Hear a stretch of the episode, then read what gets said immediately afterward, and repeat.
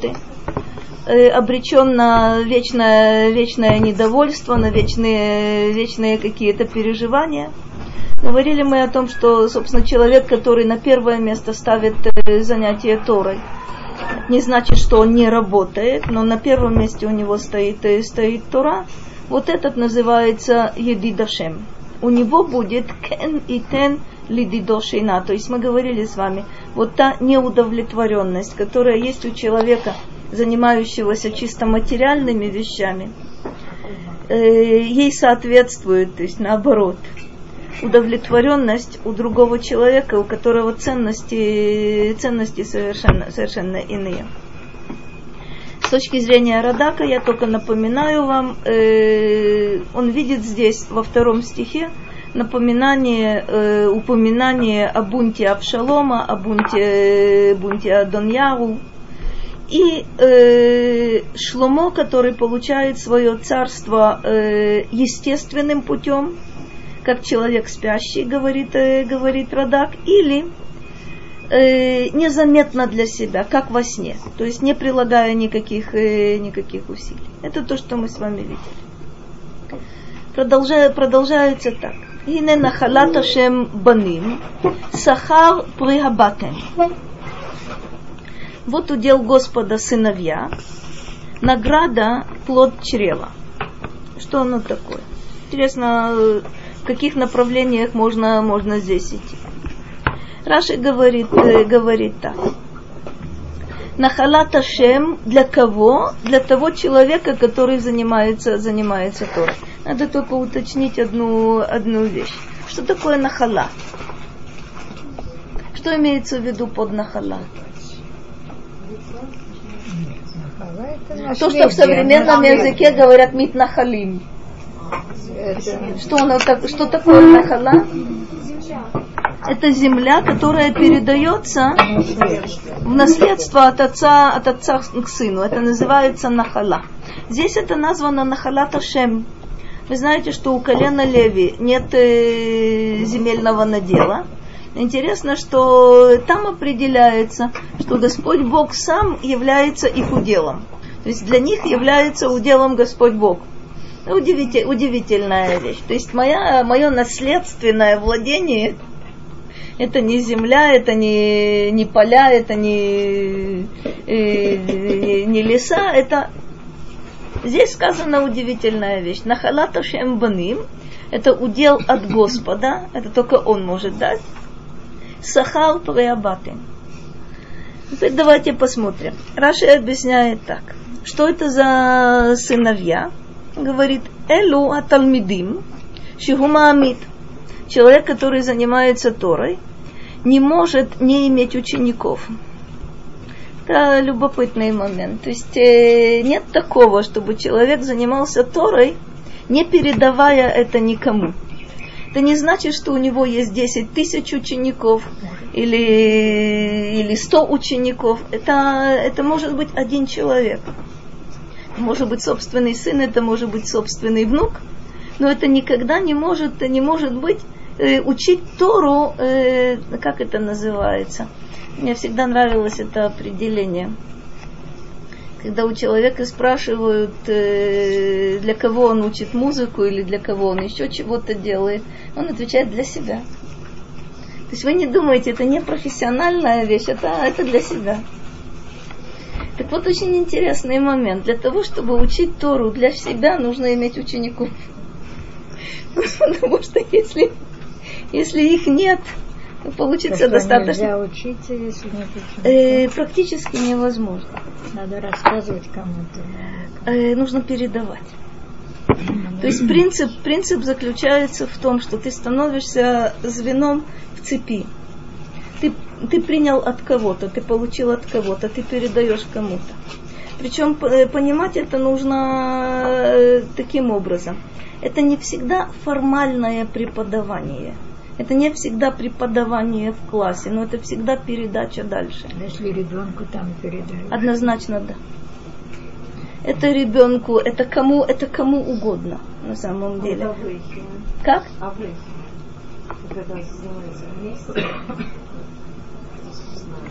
Это называется хеврута. Это немножко, это немножко другая, другая вещь. Это нормально. Это определение по другому, по другому параметру. Что такое хеврута? Невозможно учить Тору одному. То есть на самом деле нужно, почему нужно вдвоем? Потому что идет обсуждение, один добавляет, другой задает вопрос, еще э, какие-то вещи возникают. Но то, о чем говорит здесь Раша, и он совершенно прав, что такое нахалата шембаним, что это за удел от Господа сыновья, это ученики, которые приравниваются к сыновьям. Шигума Амидотам, то есть э, это то, э, те ученики, которые есть, есть у человека, изучающего Тору. Шехем локеваним, они для него как сыновья. Есть удивительное высказывание мудрецов, что человек завидует всем, кроме сыну и еще кому? И ученику. Есть только две, собственно, два человека, которым, которым не завидуют. Это сыну и ученику. Потому что статус у них на самом деле очень, очень похожий. Э, известно, что э, когда речь идет о настоящих учителях и настоящих учениках, то и учитель называется отцом, не только, не только ученик называется, а называется сыном. Что такое сахар приабатен? Что Раши с этим будет делать? Сахар при хатора шебильваво. Удивительный момент. Вот эти ученики, смотрите, как, как это интересно. Эти ученики в известном смысле награда учителю, но это и результат его трудов – это называется сахар приабатен. Это плата э, плод, плод чрева. Почему-то Раши объясняет это схар прихатора бильваво. Тоже интересный момент. Э, собственно, то, что называется бетен э, на языке Торы, иногда символизирует внутреннюю часть, э, часть человека. Если вы посмотрите книгу такого пророка, как Ехескель. У него совершенно удивительное определение. Тот из вас, кто когда-нибудь с этим сталкивался, Ехескель говорит о том, что пророчество у него внутри, Тора у него внутри. Это очень интересное, интересное ощущение. Что такое, что такое Тора внутри? Что такое слово Бога внутри у человека? Это как? Это не на уровне, это не на уровне интеллектуальном. Но я знаю, что есть такая, есть такая заповедь. Но это внутренняя, это моя внутренняя жизнь. Это глубинные, глубинные вещи. Об этом говорит здесь э, Раши. Сахар приха Тораши бильвово. То есть вот, это, вот эти ученики являются, являются для него плодом Торы, которая у него, у него в сердце, у него, у него внутри. То есть наличие вот этих учеников это не формальная вещь, это действительно изучение Торы в полном смысле, в полном смысле этого слова. Как э, сейчас посмотрим, как Радак воспринимает этот э, стих, как он его будет, э, как он его будет объяснять. Он говорит, э, говорит так. אמר דוד, אני רואה כי נחלת השם בנים. Я вижу, что вот этот удел от Господа это сыновья. כלומר, הטוב שייתן הקל לידידו בעולם הזה הם הבנים. Я знаю, что лучшее из того, что Бог дает любимому им, вот этот едидашем в этом мире, это сыновья. Вехем нахалато. Это удел человека. Кинахала тува ешли бишломо бни. В чем удел Давида? В чем вот эта награда для Давида? Шломо. Про девочек ничего. Наконец кто-то обиделся. Это хорошо. Нет, я давно хотела спросить, но... Смотрите, это везде в Торе, где речь идет, как правило, где речь идет э, о баним, о сыновьях, в виду имеются дети вообще. Но здесь Радак от имени Давида говорит исключительно, э, исключительно о сыновьях, и вы наверняка знаете почему. Потому что для Давида главное в жизни что? Еще что? Это его миссия, это его назначение.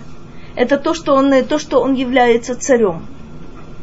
Собственно, Давид э, всю свою жизнь подчиняет вот этой, собственно, вот этому своему назначению. И для Давида награда, кстати, Бог говорит об этом напрямую, что на его престоле будет сидеть его сын. То, что есть, э, то, что Давид является основателем э, династии, то, что его дело продолжит, продолжит его сын, для него является высшей наградой не только в личном, не только в личном, вот это интересный момент. Вы правильно задаете вопрос.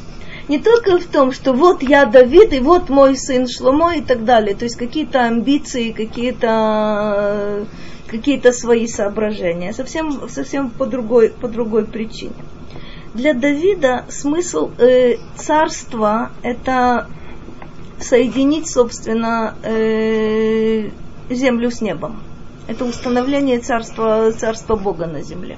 Для Давида это самое главное. И коль скоро он приходит к выводу, кстати, вспомните, Шломо в момент его восхождения на престол 12 лет. Но Давид знает от пророка, что именно Шломо будет э, наследовать его престол. И в силу того, что он знает это от пророка, для него это великая, великая награда что из его сыновей есть кто-то, достойный сменить его на, на царском престоле. Смотрим немножко дальше. Ну, Вопрос, потому, который... Что Батшева просила так, нет? Э, нет, нет. Если вы помните, помните эту историю, то на самом деле известно нам, э, это не э, договор между Давидом и Батшевой, то есть договор такой существует, есть обещание данное Батшеве но оно дано только потому, что пророк э, Давиду сообщает, что именно Шломо будет, э, будет наследовать, наследовать престол. Давид не относится к категории людей, которые, у которых есть какие-то личные, личные соображения. Вот это э, мы чуть-чуть позже мы вернем, вернемся к этому вопросу. Было что сделать? Что-то важнее быть царем или вот так воспевать Всевышнего? Или у него это сочеталось? Э, это интересно. Это интересно. Значит, смотрите, Давид это несколько э, человек разносторонний. В чем это проявляется? Э, мудрецы на это обращают внимание. Обычно великий воин не является великим э, поэтом, скажем так. А в данной ситуации это не только, не только поэтический дар, но это, это еще и пророческий дар. Э, известно, что Давид э, является э, действительно удивительным военачальником, является человек, при этом он не слишком хочет воевать, он хочет изучать Тору. И вот такая, такой возможности, в общем, ну, такая возможность не всегда представляется. И мы увидим в определенных мизморах, когда Давид об этом говорит напрямую. Что, что мы знаем о нем? Это и государственный деятель, э, это и мудрый царь, и мудрый правитель, и праведный правитель и в то же время есть у него вот эта чуткость удивительная, которая позволяет Давиду э, высказать то, что, честно говоря, иногда мы видим, что он выражает какие-то наши чувства, которые сами мы не сумеем выразить. Но когда мы это читаем и когда мы подключаемся к этому, мы видим, что практически лучше меня как будто бы саму никто другой не смог, э, не смог дать, дать этому выражение. Что это получается? Это вне всякого сомнения. И э, поэтический дар, но поэтический дар это чисто внешняя сторона. А вот то, что внутри заложено, вот это удивительная вещь. Вот это, вот это пророк, это мудрец, это праведник. Это то, что, то, что мы видим. Это Давид. Это Давид. У Шломо это иначе, честно говоря. У Шломо это величайшая мудрость. Э, мудрость и политическая, мудрость и, собственно, в том смысле, как мы ее видим в Когелет и видим, и видим в Мишле. Э, немножко о проблемах, э, которые связаны с вот этой мудростью, мы, мы говорили, может быть, как-то еще при других обстоятельствах к этому, к этому вернемся. Но посмотрим немножко дальше. Кехицим беяд гибор, кен бней ханеурим. Как это связано с тем, что говорилось выше? Сначала мы говорили о том, что это удел от Господа в сыновья, что это награда и так далее. Это что такое? Как стрелы в руке у героя, так сыновья юности. Какое это имеет, э, имеет отношение к делу?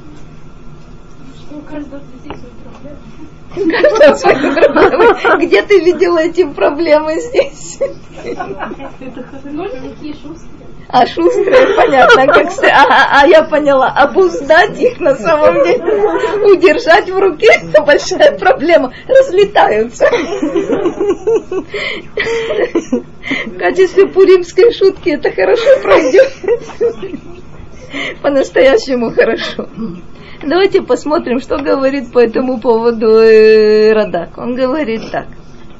Амар, הבנים שהיו לו לבנים בימי, בימי נעוריו, הם לאדם עזר גדול. Удивительная вещь. Для него это великая помощь. Что какую, какую функцию выполняют, выполняют стрелы в руке героя? Почему стрелы в руке героя? Вообще-то человек вроде бы может справиться со своими врагами и благодаря своей физической силе.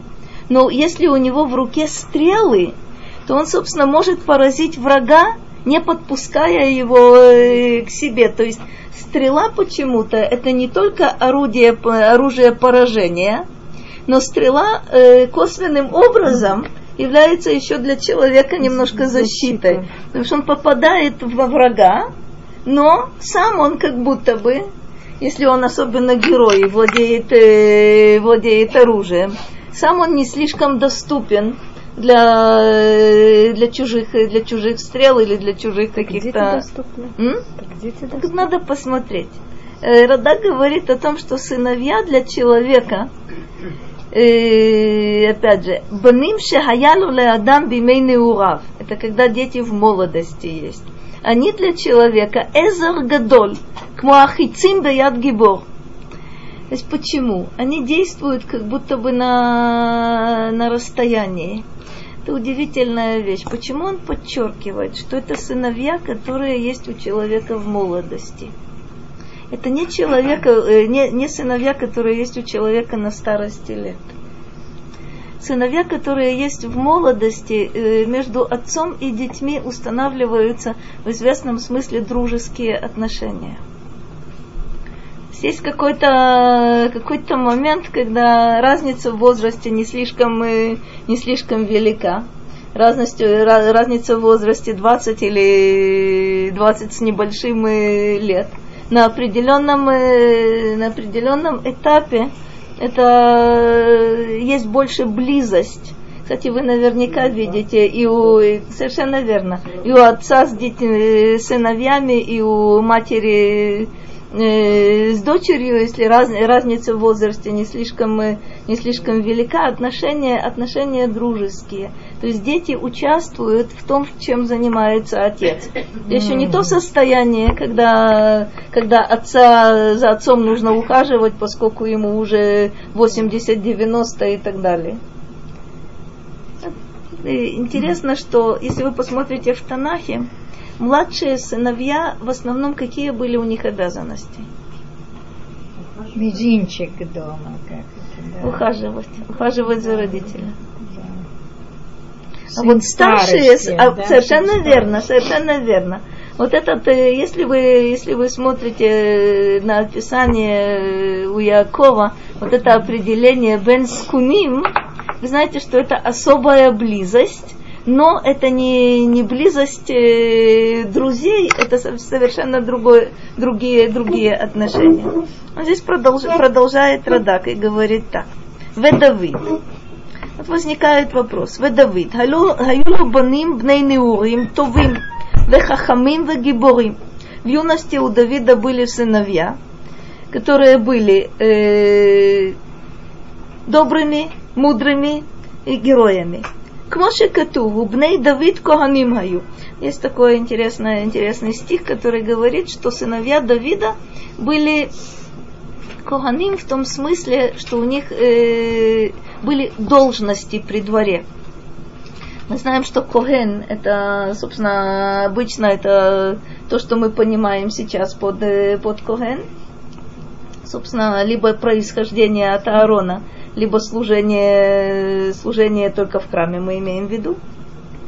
Но коген по определению, кстати, в, современном языке осталось это значение. Что такое кегуна? Есть, например, такое выражение кегуна рама. Это высокая должность, высокий пост. Когда сказано, э, что сыновья Давида были у него коганим, это значит, что они выполняли его, э, его поручения, находились, находились при дворе. И еще один стих приводит он. Убней Давид гаришоним леяда мелех. Сыновья Давида были первыми при царе. То есть первыми при царе это опять же и войско, и обязанности э, другого порядка. Такой, О, вот это то, к чему мы идем. שהיו ראשונים לעזרתו, וכולם היו טובים. Все были хорошие. Левад, Авшалом и Адоньяу. То есть, если мы посмотрим с вами на самом деле книгу Шмуэля, то там мы обращаем внимание на два вот этих образа. На образ Авшалома, на образ Адоньяу, потому что были бунты, потому что было особое поведение с их стороны. Об этом говорится много. А вот о тех, кто был хорошим и кто был э, предан Давиду и так далее, о них сказано очень мало, что они были при Давиде, что они занимали определенные посты. Но, кстати, даже не уточняются вот эти, вот эти посты сыновей, сыновей Давида. Сейчас мы посмотрим, что такое, что было с Авшаломом и Аданьяу. Шенидгау бейофьям, веяцу летарбут раа. Оказывается, они гордились своим, э, своей красотой. Э, кстати говоря, и тот, и другой. Адоньяу, помимо, помимо того, что у него были прекрасные волосы, э, из-за которых он, кстати, погиб. Э, простите, Авшалом. Э, о нем еще сказано, что он был необычайно высокого роста, что, вы, э, что вид у него был царственный, что, кстати, напоминает э, Авшалом больше, больше Шауля, чем Давида. Интересный, интересный момент. А Дон Ягу тоже отличался, отличался своей красотой. Вот интересно. Нет. Нет, нет, от разных, э, от разных матерей. То есть родные братья от одного отца, но от разных матерей. Э, Авшалом был, помнится мне, четвертым по порядку рождения. Адоньяу был еще, еще моложе. Но когда Авшалом, э, собственно, устраивает свой бунт, он убежден в том, что именно ему положено царствовать, потому что, собственно, те, которые родились до него, были старше его, либо не претендовали на царство, либо к этому моменту уже были мертвы. Есть и такие моменты. А Доньягу, когда он поднимает бунт против, э, против Давида, это в самом конце жизни Давида, Э, в этот момент э, он убежден в том, что царство ему принадлежит, он является старшим в, к этому моменту. Шломо, как мы с вами знаем, является младшим. И Адоньяу убежден в том. Интересно, что и Авшалом, и Адоньяу э, нет у них ни малейшего сомнения, что именно они будут царствовать. Интересно, как они себя ведут раз им положено царство, только им, то что нужно делать? А, подожди. Совершенно, совершенно верно, совершенно верно. Это Давид после того, как он был помазан на царство. А Шауль продолжает сидеть на престоле.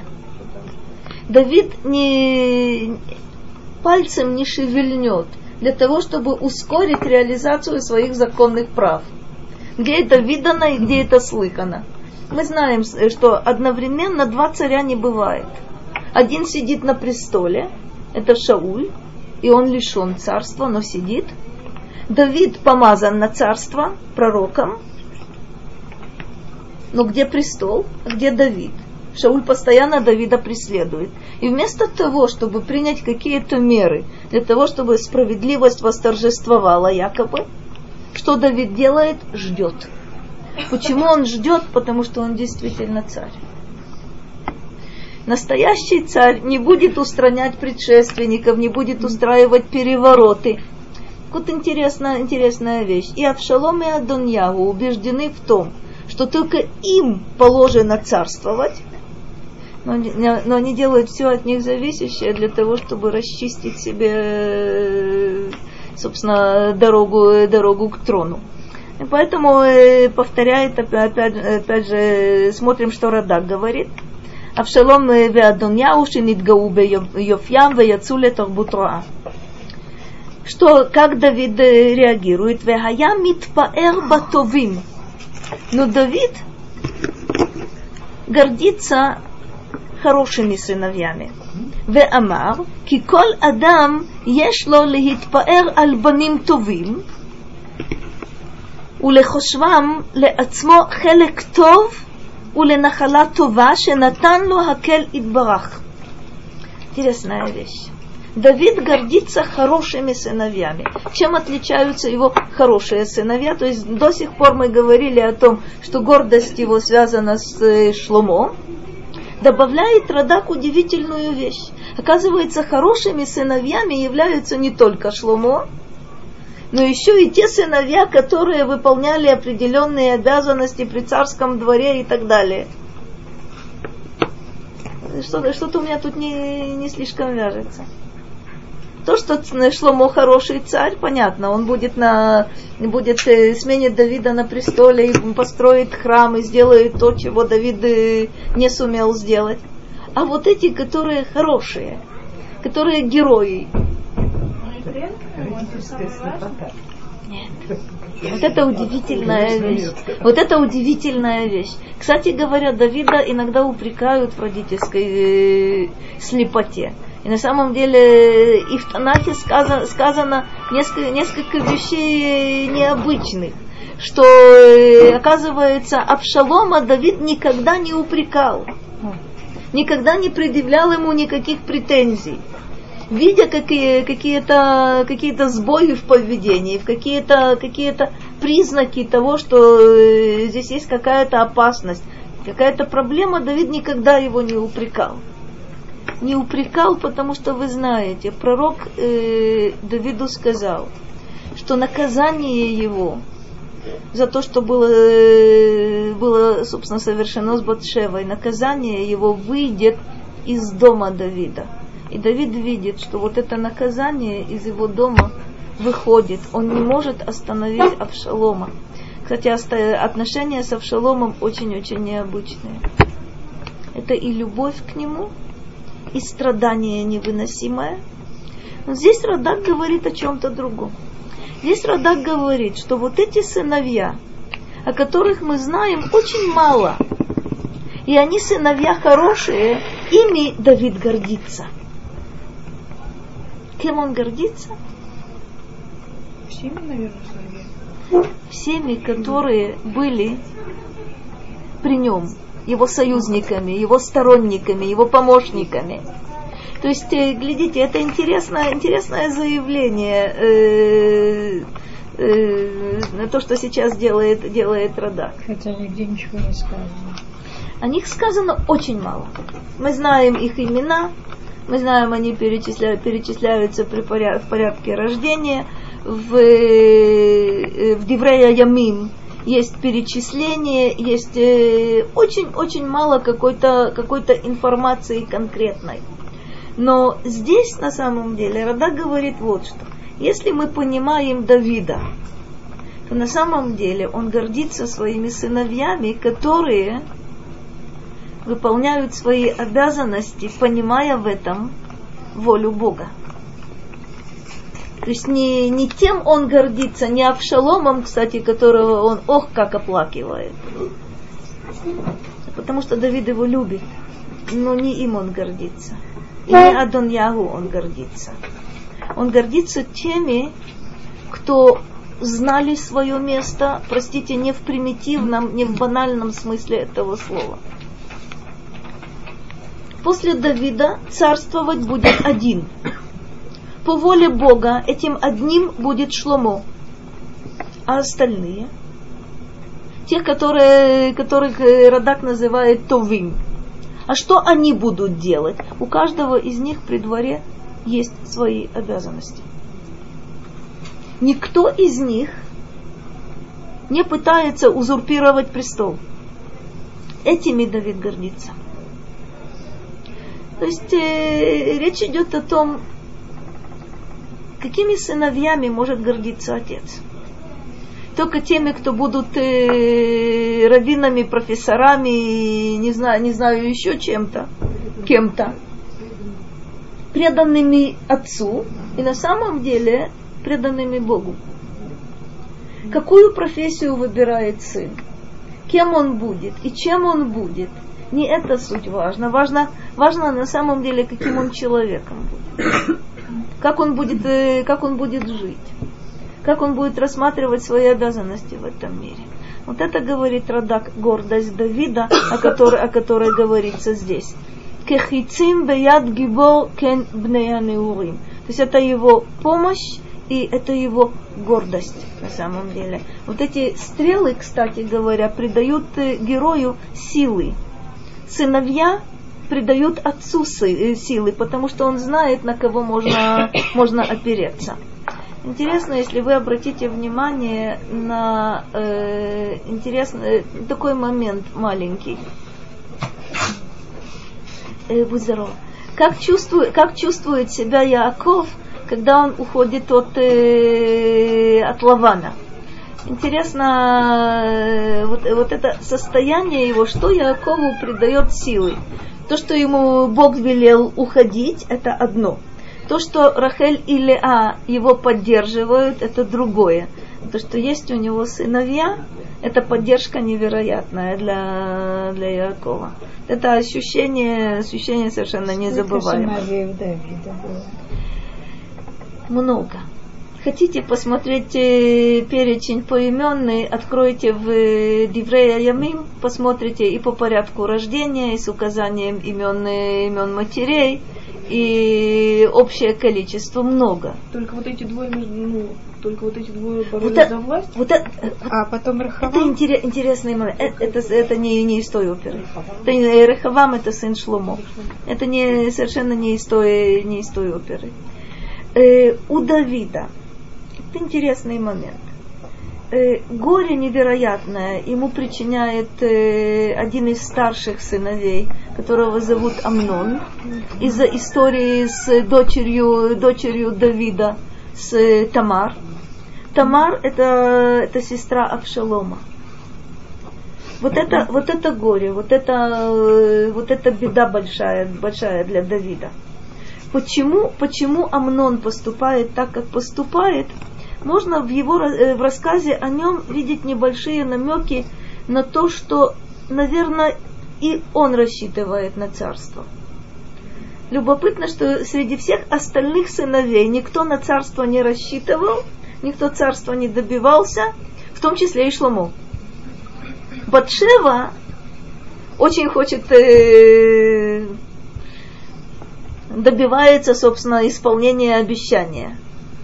Пророк Натан добивается исполнения пророчества и обещания данного, данного Давиду. Но то, что у Шломо были какие-то свои виды на царство, мы, честно говоря, не видим. Он становится самым маленьким. Самым маленьким. Самым маленьким. В этом, вот это то что, то, что происходит и происходит в Танахе великое множество раз. По какой причине Бог вместо первенца ставит э, второго или последнего, это э, действительно мудрецы в разных ситуациях пытают, пытаются э, э, обратить на, обратить на это внимание. Как? Перестановки постоянные, перестановки.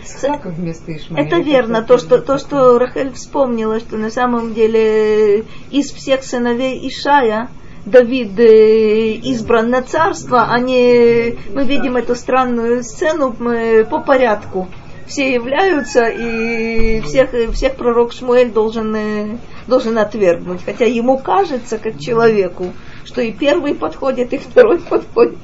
И третий вообще-то тоже подходит. Не что Рахель говорит? А э, насколько можно видеть, да. Насколько можно видеть. Смотрите, э, Лехавбиль, Шауль знал, о том, что он лишил, лишен царства, а Давид э, помазан на царство.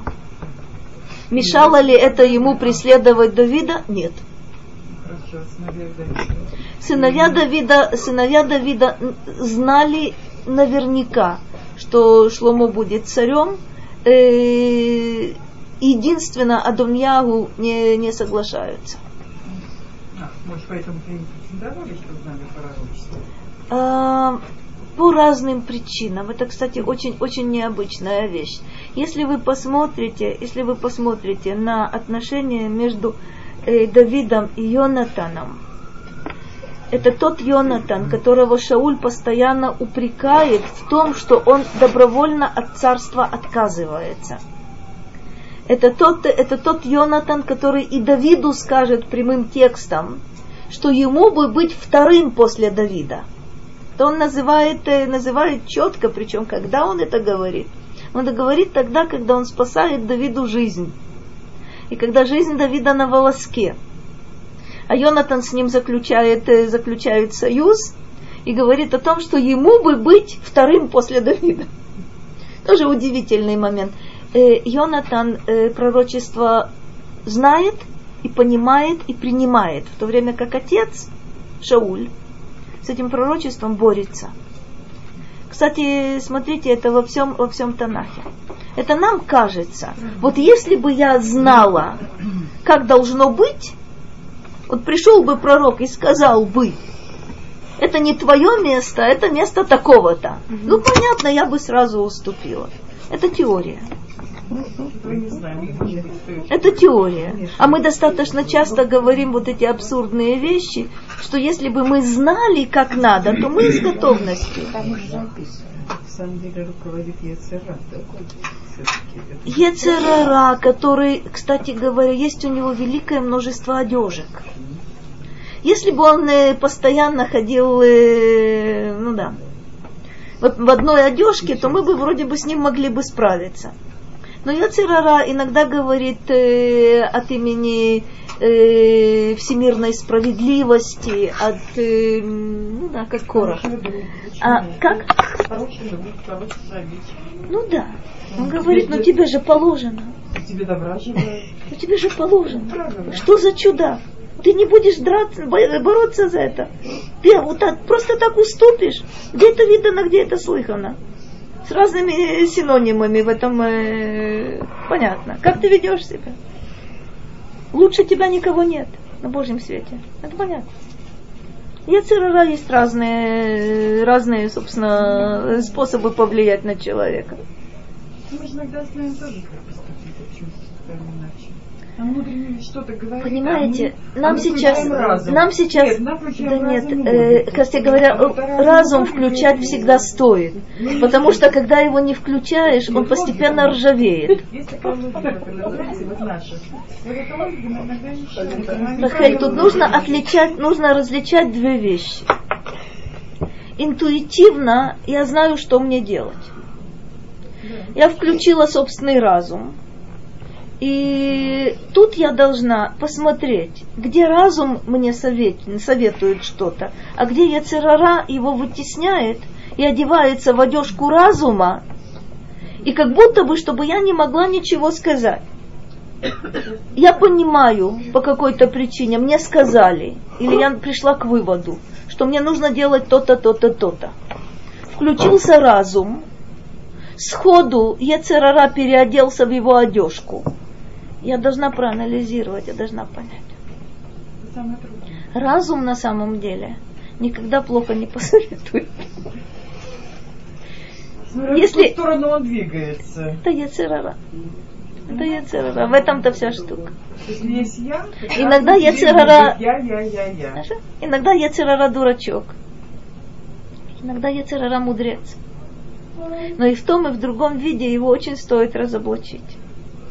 Трудно. Как? Не знаю, когда Ецерара дурачок. Ой, Ну, он можно играет... какой-нибудь пример Смотрите, доходчивый? это любопытно. Он иногда играет роль шута. Он иногда, он иногда играет роль доброго советника. Иногда он защитник моих законных прав. И, э, есть разные, разные у него на самом деле способы влияния. Очень пытаться, очень, пыта, очень пытаться, понимаете, какая штука? Точечки, что ли? Очень стоит, Можно очень стоит выяснить задние мысли. А, Когда я говорю себе, я вот я сейчас спасу мир и так далее, я должна задать себе, хорошо, мы, мы сейчас так не говорим, но мы планируем какие-то достаточно серьезные вещи. Я должна задать себе вопрос, а для чего я это делаю? Вот если я могу себе искренне ответить, для чего я, для чего я это делаю, я получу достаточно важную, важную информацию. То есть это то, что Рахель говорила. Это знаменитое я, я, я, я, я. Я могу, я помогу. И только, я, только я могу эту, в этой ситуации что-то что сделать. Иногда это чистая правда. Только вопрос о том, что, что на самом деле во мне происходит. Для чего, я, для чего я хочу делать добро? Э, нет сомнения, что это добро, допустим. А теперь я хочу понять, для чего. Ответы могут быть самые разные. Иногда ответы могут быть от скуки, простите. Иногда ответы могут быть э, в виде самоутверждения. А иногда ответы могут быть... А? А. Чего там рассказать? Ну, то, что- Лучше добро, чем зло. Это очень А мы красивая все вещь. знаем, что Как где это добро, все, где как зло. это все Если трансформируется это было так впоследствии. легко определить, добро То- и зло. Посмотрим дальше. Извини. אשרי הגבר אשר מילא את אשפתו מהם, לא יבושו כי, כי ידברו את האויבים בש, בשער. Вот эту фразу я никогда не Ну давайте, понимала. давай, э, э, Кстати, это хороший вопрос. То есть до сих пор я вроде бы все понимала. Я с вами полностью согласна. Э, задним числом я поняла, что я не слишком понимаю. Но последний стих, он действительно должен мешать. Почему он должен мешать? До сих пор я как будто бы могла как- как-то связать один стих с другим. Последний стих выбивается как будто бы из общего строя. Давайте посмотрим, насколько, насколько это ошибочное представление. Счастлив тот, э, тот муж, Ашер милеет ашпатомихем, который наполнил свой колчан ими, ими кем? Детьми. Вот этими стрелами. Стрелами, детьми. Колчан и стрелы это, это образы. Понятно, э, это образ, это аллегория. Здесь не идет речь о, о физических стрелах, но наполнить свой, свой колчан. Что такое колчан? Это, собственно, вот то устройство, да, то приспособление, в котором стрелы держат. Что оно такое? Вот это ашпато. Это не ашпа, э, то, о Ну, чем мы сумка, говорим, что это мусор, сказать. простите. Сумка, сумка. Это, это, это место, это, собственно, э, колчан э, изготовляли, как правило, из кожи. Это действительно вместилище для стрел. Их носят так, чтобы, чтобы можно было легко взять э, каждую, каждую следующую. Он на плече. Почему? Потому что лук держат двумя руками. натягивают тетиву и держат, э, собственно, вот эту э, часть, деревянную часть лука. Есть еще колчан. Что такое колчан? Это то, что в твоем распоряжении. То есть счастлив тот человек, который, у которого есть эти сыновья. Эти сыновья не только физически есть у него, но есть и близость с отцом, есть взаимопонимание с отцом, есть поддержка, которую они отцу оказывают. Ло евошу, а дальше совсем сложно. Ло евошу, ки едабру этойвим башаам. Интересно, мы посмотрим, э, как Раша идет совсем в другом направлении и поглядим, о чем идет речь. Не устыдятся, кто, сейчас посмотрим, когда будут говорить с врагами у ворот. Причем тут Ася спрашивает и совершенно справедливо спрашивает. Раши объясняет так. לא יבושו כי ידברו את אויבים בשער, תלמידי חכמים, שמנצחים זה את זה בהלכה, ונראים כאויבים זה לזה. אוי, как он к этому пришел? Не устыдятся, когда будут говорить со своими врагами в воротах. Нужно помнить символику. Что такое ворота? Ворота в Танахе это на самом деле это место заседания судебной палаты. Ну, то есть это не, не только то, откуда выходят и куда приходят, но площадь городская находится у ворот. Площадь городская, она не в центре, не в центре города, она на самом деле у ворот.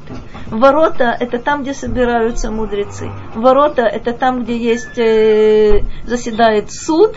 Ворота – это там, где есть бейт-мидраш. То есть это место бейдин, место бейт-мидраш.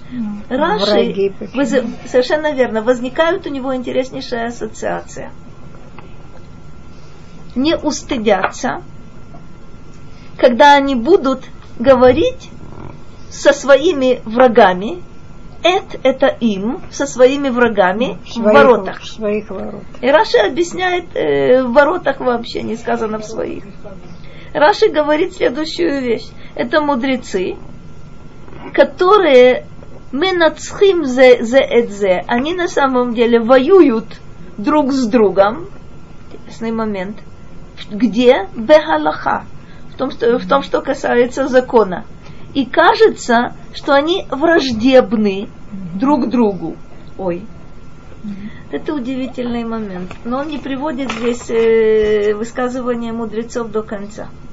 Что мудрецы отличаются тем, что в начале спора они кажутся враждебными друг друга, к другу, но в конце спора как они себя ведут, никто не помнит. Огавим зелазе. В самом деле, в конце спора они любят друг друга. Это интересный момент. Ну, как а тут, надо, тут надо, надо понять, а? О мудрецах. О мудрецах. Они изначально. Надо понять эту вещь. Это верно, что изначально там есть уважение и любовь.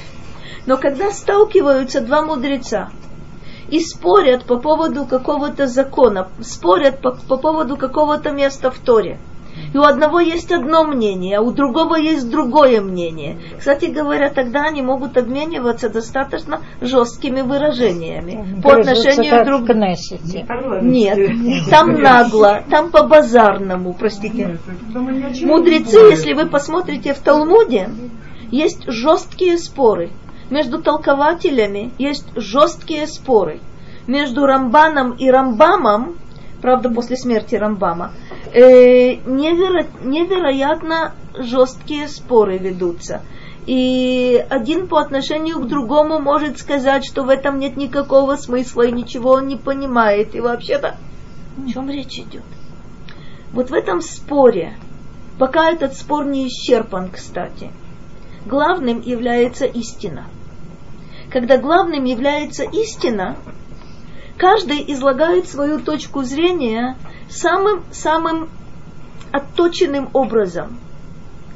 И то, что вот это, э, простите, отточенные эти стрелы, попадают э, якобы в противника, это интересная вещь. Они кажутся врагами, не непримиримыми врагами. Но когда спор завершается, они, явно видно, что они любят друг друга. Но они спорят в воротах. А если не Ворота, яфе, яфе. Ворота, ворота это бейт мидраш. Ворота это на самом деле не наше европейское представление о воротах. Я думала, что ворота, а потом кому не, не Нет, ворота. нет, нет, никак нет. Если вы посмотрите в Талмуде, совершенно удивительная вещь. Э, Есть итог, есть дискуссия какая-то, есть какой-то спор. Потом сказано, что Галаха как такой-то и такой-то. Вы знаете, по большинству есть, э, собственно, решается, как будем поступать, кто прав. Принято решение. Скажите мне на милость, для чего в Талмуде зафиксировать точку зрения отвергнутую? Ну, Потому что может пройти время и появятся другие мнения. А, это верно. Аргументы какие? Еще, еще какой смысл? Конечно. Еще какой смысл? Дело не в том, что этот был прав, и поэтому мы проголосовали за него, а этот был неправ, и поэтому мы его забаллотировали, как вы сказали, за ворота его. Оба правы, но по каким-то причинам. По каким-то причинам. Большинством голосов принято мнение, мнение отвергнутое зафиксировано, остается. Это, суще- это существенно важно. Кстати, зафиксировано не только вот это отвергнутое мнение, но и ход, ход дискуссии. Совершенно удивительный момент. Есть у нас, например, такая вещь, о которой вы наверняка много раз слышали. Есть то, что называется Бейт Хилель и Бейт Шамай. Э, Это приводится в качестве примера Махалокет Лешем Шамаим. Это очень жесткий конфликт, очень жесткое противостояние учеников Гилеля и учеников Шамая. Кстати, между Гилелем и Шамаем никогда конфликтов не было. У них были разные мнения. Конфликты были между домом Гилеля и домом Шамая. Вот там как раз резкие вот эти выражения, они на лицо. Мы живем по сей день по Бейт-Хилель. Бейт Шамай очень, очень хорошо зафиксировано все, все в Талмуде. И комментаторы объясняют, что до прихода Машиеха мы живем по Бейт Хилель, после прихода Машиеха мы будем жить по Бейт Шамай. А что большая разница? А в чем разница? Ну вот в чем-нибудь конкретно. Есть принципиальное, есть принципиальное расхождение. Кстати, интересно, что конкретных расхождений между Илелем и Шамаем было всего-то несколько. Но если их проанализировать, вряд ли мы это сможем сделать. Когда-нибудь захотите, я какие-то примеры вам принесу. Но между ними различия принципиальные. Есть какие-то позиции принципиальные. Вот интересная вещь. То, о чем Раша здесь говорит, он говорит очень важную вещь. Когда спорят два великих равина и обмениваются не слишком лестными выражениями э, по отношению друг к другу, не думайте, упаси Боже, что они враги. Они кажутся врагами. Почему они кажутся, почему... Странный момент. Не устыдятся, когда будут говорить со своими врагами. Кстати, с врагами не говорят. Со своими врагами в воротах. Не устыдятся. Это правильный, правильный подход. Это Раши. Теперь давайте посмотрим, как Радак понимает, э, понимает этот стих. Будут жалеть. Нет. Вот это очень интересный момент. Если это махалокит лешем шамай, то э, все резкие слова там, кото- которые были сказаны, это не, не для того, чтобы э, оскорбить лично кого-то. Это на самом деле желание добиться истины. А это оправдывает все. Это не значит, что если мы с тобой сейчас начнем спорить, кстати говоря, этот спор будет выглядеть совершенно иначе. А вот я так, а вот я это. И тогда каждый из нас поднимет голос, и каждый из нас будет э, пытаться переключать друг друга. Ну а это спор, это спор другой. Нет, никогда. Там не было Никогда. так, если Это могут, быть, выражения это могут быть очень резкие выражения, которые э, человеку непосвященному кажутся, кстати говоря, недопустимыми. Когда я показываю какие-то моменты моим ученицам в Михлале, они немножко падают в обморок и говорят, а как он мог так? Как он мог такое сказать? Мог. Это по отношению к истине. По отношению к той точке зрения, которая... А Это верно, там нет, там нет личных, личных оскорблений. Да, я сказала, почему нас учат? Не обижаться, не в смысле говорить не на человека, а поступок был неправильный.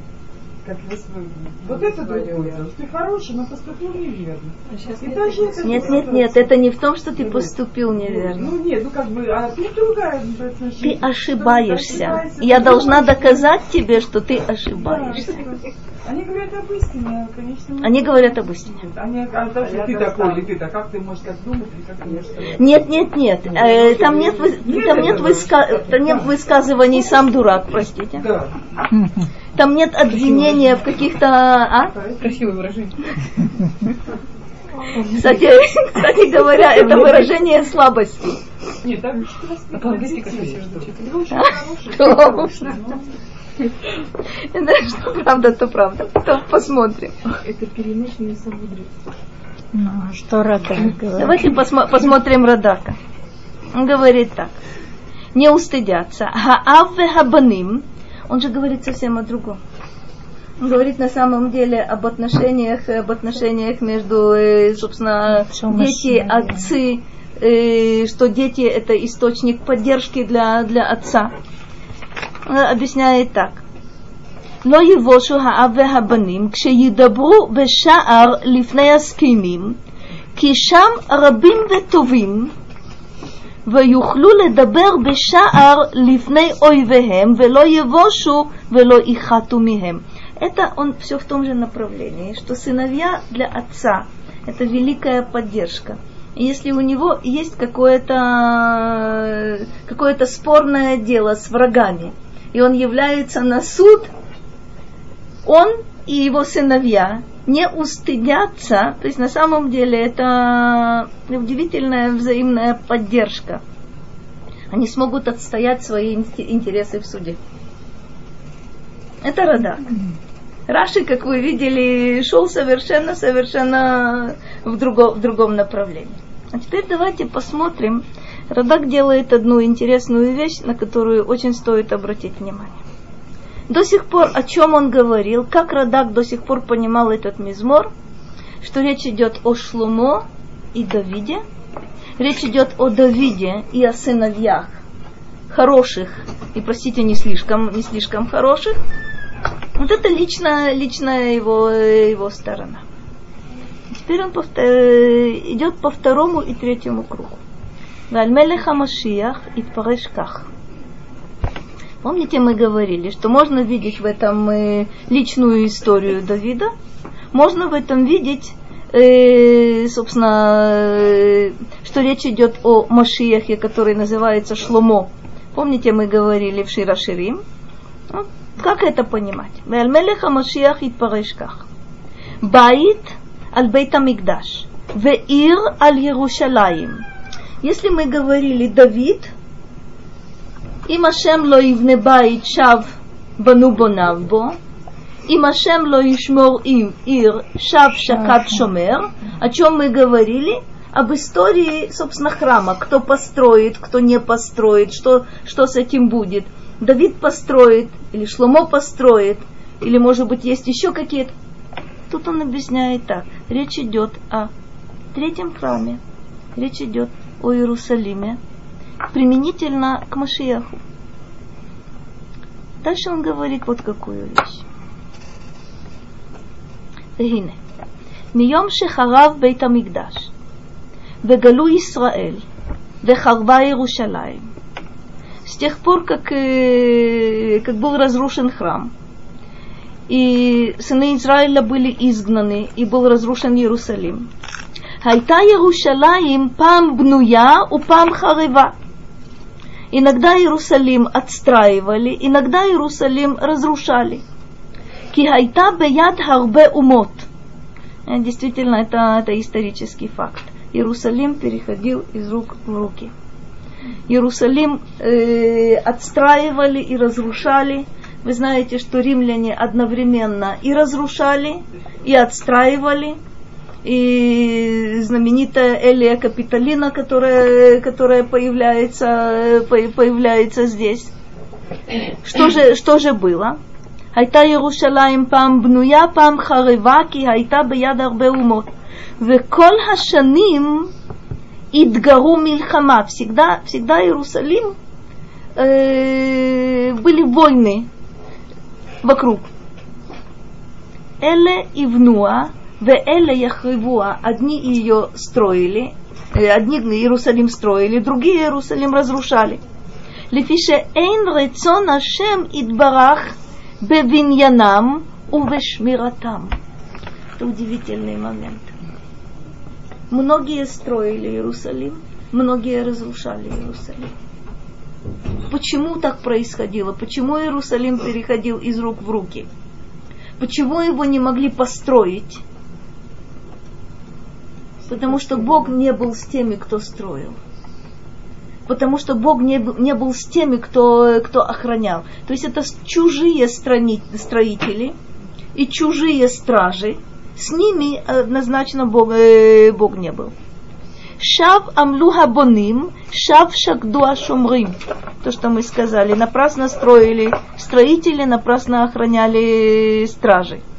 Машкимей кум, Хем шикавшу тхила Иерусалим. Кто это, кто поднимался рано? Те, кто на первом этапе Иерусалимом овладели, в начале. Ахарей шевет. Эле шебау баахона.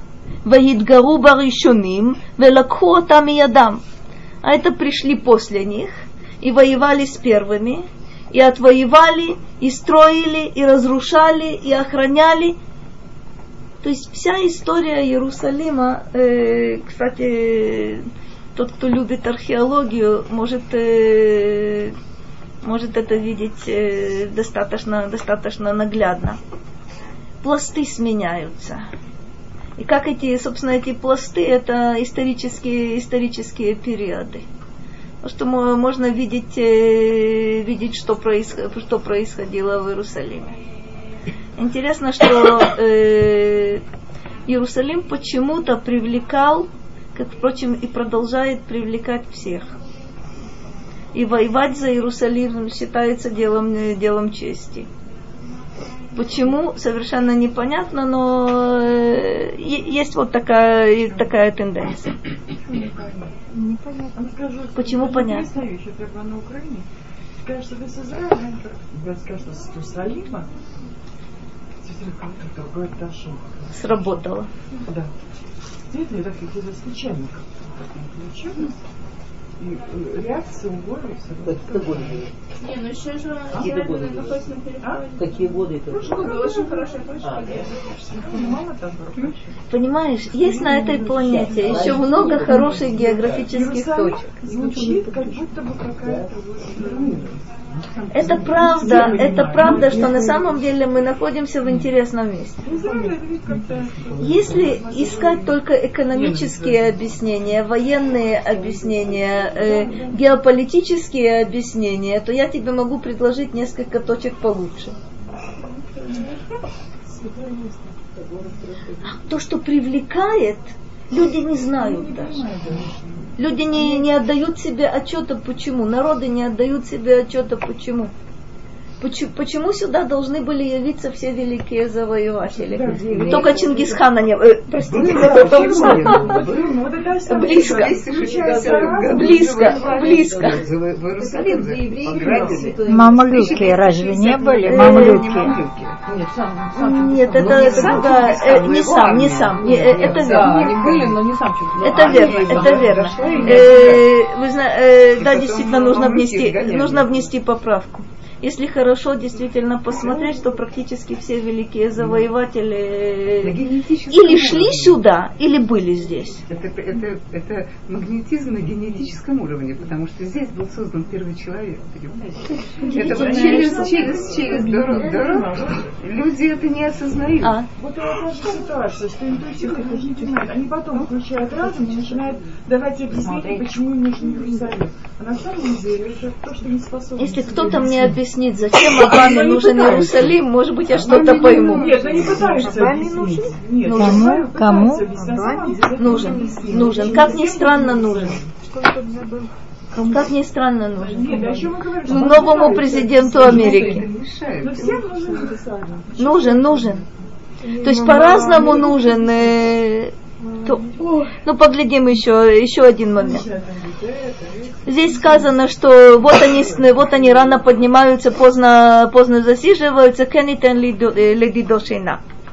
Кто такой этот едид? Хумелеха Машиях. ויתן לו הקל יתברך ירושלים בלא עמל. А вот э, Машиях получит Иерусалим без труда. ואלה שעמלו עליה но иша агуба. А вот те, которые трудились для того, чтобы им овладеть, в нем, э, не останутся. Это совершенно, э, это, собственно, взгляд на вот этих, которые рано поднимаются и поздно засиживаются, но получит Кен и Тен Лидидо. Это кто? Это Мелеха А там же Кен и Тен Лидидо вот это Шейна. Шейна, это, это бешейна. Бешейна. Как будто бы без усилий с его стороны. А. Э, человек, человек спит и получает то, что, то, чего другие добиваются – но добиться не могут. Почему? Исключительно воля Бога. И третий, третий виток. Умаше першу альбнейха олам. Смотрите, помните, Раши рассматривал вот эту ситуацию, вот этого мизмора 127-го. Это те, кто занимаются только материальными делами, в отличие от тех, кто занимаются Торой. Радак шел как будто бы совсем по другому пути. Он сейчас делает поворот и говорит, вполне возможно, что можно этот мизмор прочитать как относящийся к каким-то самым общим вопросам. Что это за общие вопросы, сейчас вы посмотрите те, кто говорят, что, это, что речь идет о בני העולם, то есть это вообще о положении дел в мире. כך הוא, так нужно понимать. זכר תחילה בניין הבית, שהוא קיום המלכות לאיזה מלך. Говорит, в начале Мизмора, о чем идет речь, אם השם לא יבנה בית, о чем идет речь, это царство, это основание царской династии, каким бы то ни было царем. Шеиело улеванав ахарав. Это царство, которое будет вот для этого человека и для его э, сыновей после него, то есть династия. Кмо баит ивналеха, ивнелеха, шеперушо малхут. Одно из названий, когда мы говорим баит, мы понимаем бейтамигдаш. Когда мы говорим בית, мы понимаем царство царскую династию. Когда мы говорим בית, мы понимаем дом, то есть семейство любого, любого человека. Здесь он идет по пути, что такое בית, это царская династия. אמר, כי אין ביכולת המלך, להקים המלוכה, לו ולבניו, אחריו, אם לא ברצון השם יתברך. Это удивительный момент, что ни одна царская династия в мире – не возникла, если не было на то воли Бога. Это знаменитые идеи, э, собственно, смотрите, это не только российские цари, это практически везде, все царские дома – которые, кстати говоря, между собой связаны родственными связями. Это, если вы, вы наверня, наверняка знаете, э, если мы говорим о Франции, если мы говорим об Англии, если мы говорим э, о, ком, о ком бы то ни было, что, что там было сказано, помазанник Божий. Э, кстати, то, что усвоили русские цари от э, английских, Боже, царя храни. Калька, калька с английского. Короля. Э, а делать, делать нечего. Боже, царя храни. Э, понятие помазанник Божий это у всех, э, у всех народов, у всех царей. Это чистая правда. Но то, что есть парадоксы удивительные с этим связаны, это тоже надо, надо каким-то образом понять. То, что царская власть вырождается, это тоже правда. Но изначальная идея царства не только у нас, но и у любого другого народа, вот эта централизованная власть, объединяющее начало, организующее начало, это вне всякого сомнения от, э, от Бога идет. Почему Да, тогда а- сейчас уже нет? А? Почему тогда сейчас не можно? А, это Почему здорово. вырождается? Э, почему, почему это вырождается? Потому что, если вы когда-нибудь читали, есть такой писатель, которого я в свое время очень любила. Его зовут э, Дмитрий Мережковский. Вот у этого писателя есть замечательная трилогия о царстве.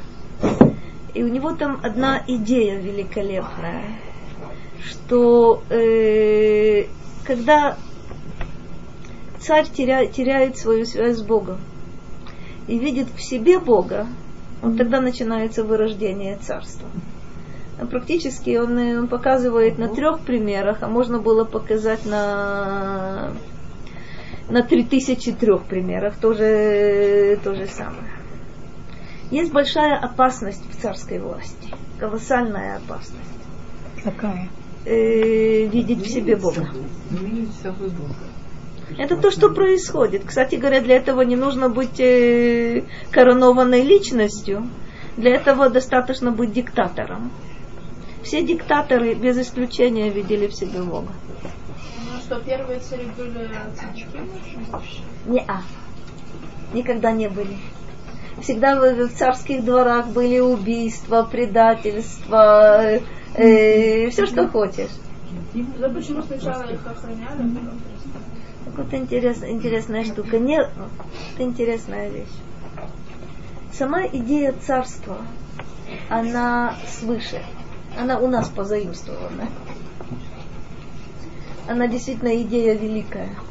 А то, что из этой идеи получается, ну, это достаточно, достаточно почитать э, хотя бы немножко книг, э, книг по истории. Ну, поглядим. А потом что? Сначала, говорит Радак, мы говорили о царстве Это אם השם לא יבנה בית, שבם לא אה, בוניו בו. ואחר כך זכר שמירת העיר מפחד האויבים. Потом речь шла об охране города от врагов. כי לא יועילו שומרי החומות, שלא יכבשו האויבים אם השם לא ישמרנה. Это на самом деле о безопасности любого государства что если, если Бог не будет любое государство охранять, понятно, понятно чем, это, чем это завершится. Третий момент в Ахалках. Дибер аль асаким, ал, простите, аль оским да эсека олам, веротфим ахара мамон. А дальше о чем говорится? Шавлахем машкимей кум меахарей шевет. Это о чем? Это о людях, которые занимаются э, чем? Беэсека олам, мирскими, мирскими делами. Чем они занимаются? Они гонятся за богатством. הם משכימים למלאכה או לסחורה, וגם מאחרים עד בוא השמש במלאכתם או בשבתם בחנויות, למכור סחורתם, וכל השתדלותם הזה שבו, שבו להם אם לא יעזרי מקל. Интересный момент. Люди, которые хотят разбогатеть, люди, которые хотят э, иметь большое, большое имущество, никто из них не добьется успеха, если Бог не, боже, э, не будет им помогать. Интересный момент. Что получается? Царю, если Бог не помогает, идея вырождается, и царь погибает. Будет очередной переворот, будет революция, будет еще что-то те, кто охраняют город, то есть это, собственно, независимость и безопасность государства, оказывается, опять же, он помогает. Люди, которые, которые хотят разбогатеть и делают усилия максимальные, рано поднимаются и допоздна засиживаются, и если не будет, э, не будет помощи свыше, не будет, э, не будет того, чего они добиваются. Удивительный момент. Лемише ирцебо. Хакелит барах. Веохавену итен ло хамамон вело ягия. То есть того, кого Бог любит, и того, кого Бог, кому Бог благоволит. Что будет? Он даст ему богатство без усилий, без излишних вот этих страданий. Убело амаль, киилу яшен. Как будто бы человек находится, находится во сне. А тут еще один момент любопытный. Как будто бы человек находится во сне. Но вы знаете, что когда мы спим, достаточно часто э, э, во сне мы видим э, исполнение всех своих желаний. Без усилий. А? Вот так. Либо наоборот. Либо наоборот. Либо есть кошмарные сны. Но есть сны, которые на самом деле совершенно удивительные. Э, мудрецы об этом говорят вот что. То, о чем человек думает днем, то ему показывают, или то, то ему снится ночью. Причем снится может в, в двух вариантах. Я не могу добиться желаемого, или я доби... не то что добиваюсь, я получаю все, что, все, что, все, что угодно. ואחר כך זכר עניין הבנים, שהוא גם כן מתנה טובה מאת הקהל יתברך, כשיהיו טובים. Два интереснейших слова. А потом речь идет о сыновьях. Это тоже зависит от Господа Бога. Это тоже то, что Он дает. Это тот удел, который от него получает человек при, при одном условии. К шеюбаны, к шеютовы. Ну, на что намекает Радак? Что, простите, сыновья могут, могут быть страшнейшим наказанием для, для человека. И сыновья могут быть величайшей наградой для человека. Понятно, что это результат стараний родителей, но подчеркивает здесь Радак именно вот в этом мизморе, что никакие усилия родителей без помощи свыше не будут иметь успеха. Это не значит, что можно э, положиться на воспитание детей. Да, Ладно, да, да, занимайся, да. занимайся сам ими. Пусть растут. Нет, это не так. Ну, то, то, о чем, то, о чем говорит Радак, вот эта последняя, последняя трактовка Мизмора, она означает вот что. Что нет никакого вида деятельности человеческой. И нет никакой области человеческой жизни, в которой можно было бы справиться, простите, собственными силами. Вот это знаменитое спасибо, дальше я сам справлюсь, неуместно. Когда человеку кажется, что вот тут-то я уж точно сумею. Тут нет ни малейшего сомнения, я знаю, что делать. Кстати говоря, э, достаточно часто в таких ситуациях появляется очень любопытная улыбка свыше. Угу. То есть, когда ты убежден в том, что вот тут-то угу. это мои профессиональные обязанности. Это на самом деле я всю жизнь этим занимаюсь. И я с этим не справлюсь. Достаточно часто человек э, в ответ получает интереснейшую улыбку. Здесь у меня проблем не будет, они как раз будут здесь.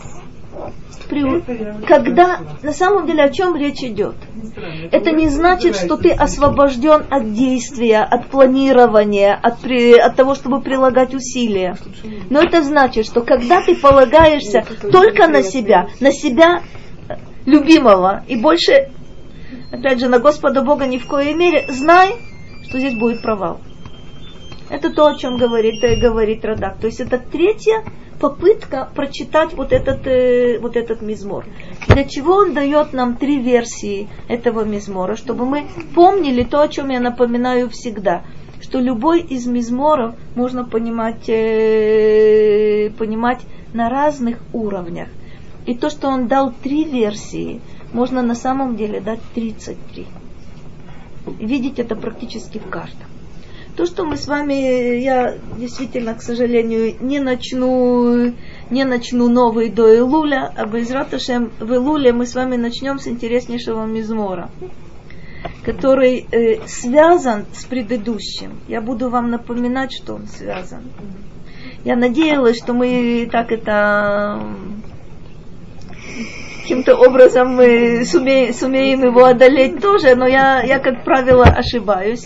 Но вот это э, любопытно, любопытный момент мы увидим, как этот мизмор 128 связан с первым, связан с предыдущим. 127 и 127 тоже. На самом деле 127 и есть еще несколько, несколько других мизморов. Почему? Здесь задается восьм, вопрос Ашрей коль Иреяшев. То есть э, понять, кто счастлив. Помните, мы когда-то говорили, что первый мизмор Ашрея и Шашер не делал того, того, того, того, а делал то, то, то. Тут начинается с очень высокой точки. Ашрея и Ширея Шем. Вот это его статус, тот, кто страшится Бога, в чем его счастье. Увидим, что это очень интересная вещь. Э, я могла бы ожидать, что будет сказано, счастье того, кто страшится Бога, в том, что он страшится Бога и надеется на Бога, и Бог ему помогает. Это понятно. Мы увидим, что есть еще какие-то позиции совершенно удивительные. Это знаменитая Ягия Капаем Китухаль. Удивительный момент. Ашреха Витовлах. Какое место во всей этой системе занимает э, работа человека, его целенаправленные усилия. Это очень интересно. То есть, чтобы не, чтобы не э, понять ошибочно, что страх перед Богом или битахон, то, что мы полагаемся на Бога, нас освобождают от э, ответственности за себя, от э, необходимости обеспечивать себя, заботиться о себе. Вот это мы поймем. То есть это интереснейшая попытка понять, что такое счастливый человек. Мы с Раташем увидимся в Илуле. Скажите, пожалуйста.